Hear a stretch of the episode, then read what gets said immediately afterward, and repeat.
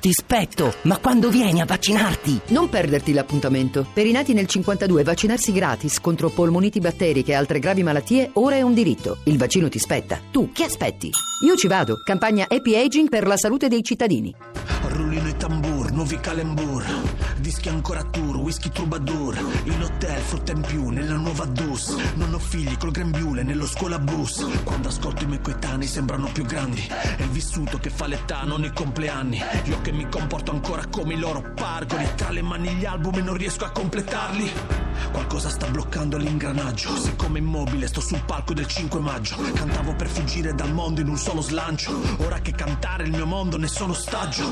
Non sono più lo stesso di un secondo fa. Nel mio caso fidati pure un secondo fa. Al mattino la mia voce roca brontola. Dice mettici una croce sopra Golgotha. And if you call my name, I don't recognize it. If I look at my face, I don't recognize it. Recognize it. I don't recognize it. I don't recognize it. I don't recognize it. Riconosco più, prosopagnosia Sto cantando ma il mio volto non è divertito. Quasi non capisco più quale brano sia. Ogni volta mi riascolto e sono risentito. Un video di chirurgia ricordo a me stesso Che può essere sgradevole guardarsi dentro Fino a diventare oggetto del proprio disprezzo E dire sono io sputato quello nello specchio E non aspetto altro. Che avere un altro aspetto.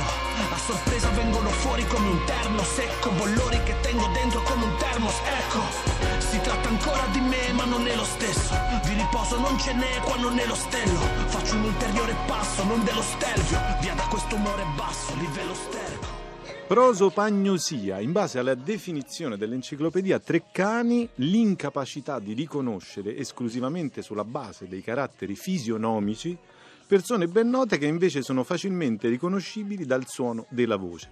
Anche il primo brano dell'album Prisoner 709, uscito a metà settembre a firma Caparezza, che oggi è qui con noi a vizio di forma. Buongiorno Caparezza. Buongiorno a voi. Ecco, una spilletta famosa dell'epoca punk, quindi in pieni anni 70, con tutto il rispetto per il dolore che questo prevede, recitava Non sarai mai solo con la schizofrenia. Lei sembra raccontare invece in tutto l'album che si rischia di essere molto soli con questo tipo di prosopagnosia. È così, Caparezza? Sì, che poi eh, nel mio caso eh, è un'autoprosopagnosia, cioè non riesco a riconoscere me stesso. Ho usato mh, questo deficit di cui si era ammalato Oliver Sacks, che è stata una delle mie letture con il suo famosissimo libro L'uomo che scambiò sua moglie per un cappello, il cui primo capitolo, se non erro, è proprio quello dedicato alla prosopagnosia, di cui poi si è ammalato. E quindi, mh, essendo il disco nato da un forte periodo di dubbi, uno, ho messo in dubbio anche me stesso e la prima traccia era necessaria, che poi cronologicamente è proprio la prima che ho composto di questo album, era necessaria per tirare fuori tutto quello che insomma avevo dentro come in una seduta psicoterapeutica e, e l'ho intitolato così e per l'omaggio a Oliver Sacks e perché eh, insomma mi, mi serviva per agganciarmi a non riconoscermi quindi un, un, racconto di Sachs che poi quasi prevede una sua storia. Ecco, ma rimanendo attaccati alla lingua, eh, lei già in Abemus Capam torna Catalessi, usa spesso la lingua della neuropsichiatria anche giocandoci e Forever Young, titolo che mi ha attratto per una mia lacerante passione dilaniana, quindi giocando facilmente passione dilaniata, ma sì. Forever Young lei scrive i veri padri del rap sono Freud e Jung. Se uno pensa ai lapsus e li rivede nei giochi di parole, lei nei cambi di fonema, una biglia zaffiro, una figlia che t'affido, fino al palindromo, ti liberi se parli il rap e non puoi dire il contrario, tanto è parli il rap. Ecco, esatto. Ogni volta che c'è un gioco di questo tipo si spalancano universi, Caparezza. Sì, ecco, almeno io penso questo, avendo maneggiato la lingua italiana per diverso tempo, posso dire che c'è qualcosa di alchemico, c'è qualcosa di magico. Molto spesso anche quando mi confronto con le persone su diversi argomenti vengono fuori delle assonanze inconsce, eh, non, so come, non so che esempi fare di con, concreti, però molto spesso eh, io noto che nel discorso ci si aggancia foneticamente a qualcosa che è stato detto. E, mh, mm, io utilizzo molto questo tipo di formula quando scrivo per quanto riguarda il pezzo su Freud e Jung, dove io immagino che il rap sia naturale prosieguo delle scoperte di questi due maestri della psicanalisi, perché infatti è la, la corrente eh, musicale più vicina al flusso, mm, soprattutto se immaginiamo quello che accade nei freestyle, dove i rapper non hanno quasi neanche il tempo di pensare a quello che dicono, tirano fuori già anche le rime. Ecco. E, e mi piace ovviamente molto giocare con la materia della lingua, perché io mi sono avvicinato alla materia della lingua italiana non attraverso le letture, seppure leggessi molto da piccolo, ma attraverso gli scioglilingua. Eh, io cito sempre il mio scioglilingua, lo scioglilingua mm, per me è l'imprinting di tutto questo. Quello che mi aveva affascinato, eh, non so se avesse un titolo, ma recitava così: sul tagliere gli agli taglia, non tagliare la tovaglia, la tovaglia non è un aglio e tagliarla è un grave sbaglio. Io questo scioglilingua l'ho imparato in zero secondi, mentre tutte le poesie che veniv- mi venivano affidate man mano nella crescita scolastica facevo più fatica, insomma, con eh, le poesie. Quindi un gioco più sui suoni, sul Sì. significante che sul significato. Sì, poi per esempio parli il rap, che al contrario parli il rap è, un- è una cosa strana, non- non- m- mentre la scrivevo mi sono accorto che era un palindromo. E quindi era un palindromo perfetto di quelli che si trovano prima ancora di averli cercati. Esatto. Oliver Sacks, Freud, Jung, troviamo altri padri, Arrigo Boito, eh, librettista scapigliato peraltro, quindi molto interessante. In una poesia scrive per putti brutti e per le citte che non stan zitte. Anche qui dei giochi proprio sui cambi di fonema.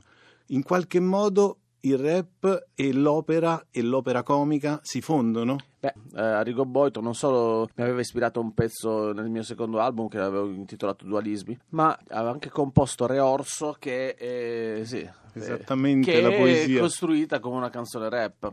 Re Orso ti scherni dal morso dei vermi. E potrebbe essere veramente mo- completa- è moderna, è una scrittura moder- del rap moderno. molto legata al suono, quindi alla Molto musica. legata al suono, sì, sì.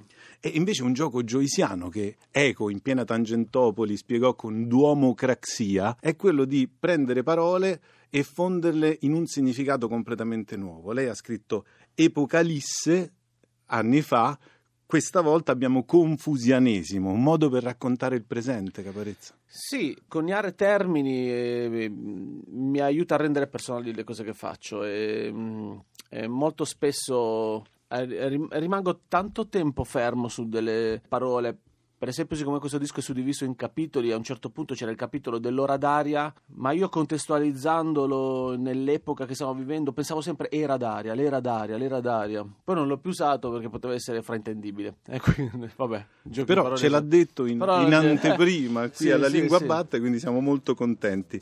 Ecco, carica enigmistica tra la Cabala, i quadrati magici rinascimentali e il Sudoku, ascoltiamo ora Prisoner 709.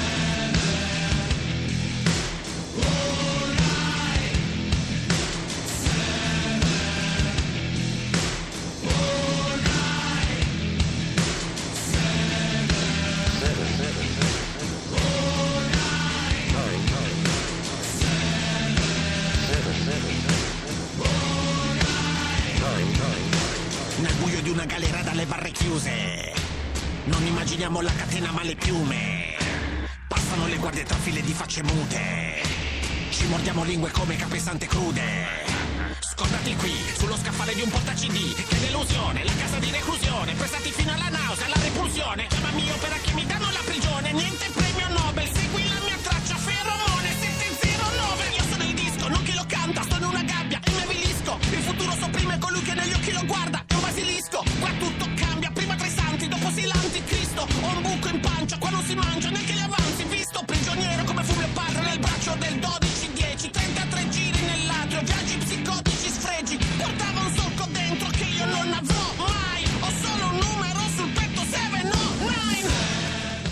Prigioniero 709, Caparezza. Ma leggenda vuole che il 7 sia una traslitterazione, una trasnumerazione, come vogliamo chiamarla, del suo nome di battesimo Michele. Sì. E il 9 vale per Caparezza, ma anche il suo cognome, Salvemini. Eh sì, sì. Esagerando, ho visto che 7 è anche Mickey Mix, se Sì, proprio esatto. vogliamo ritornare anche alle origini.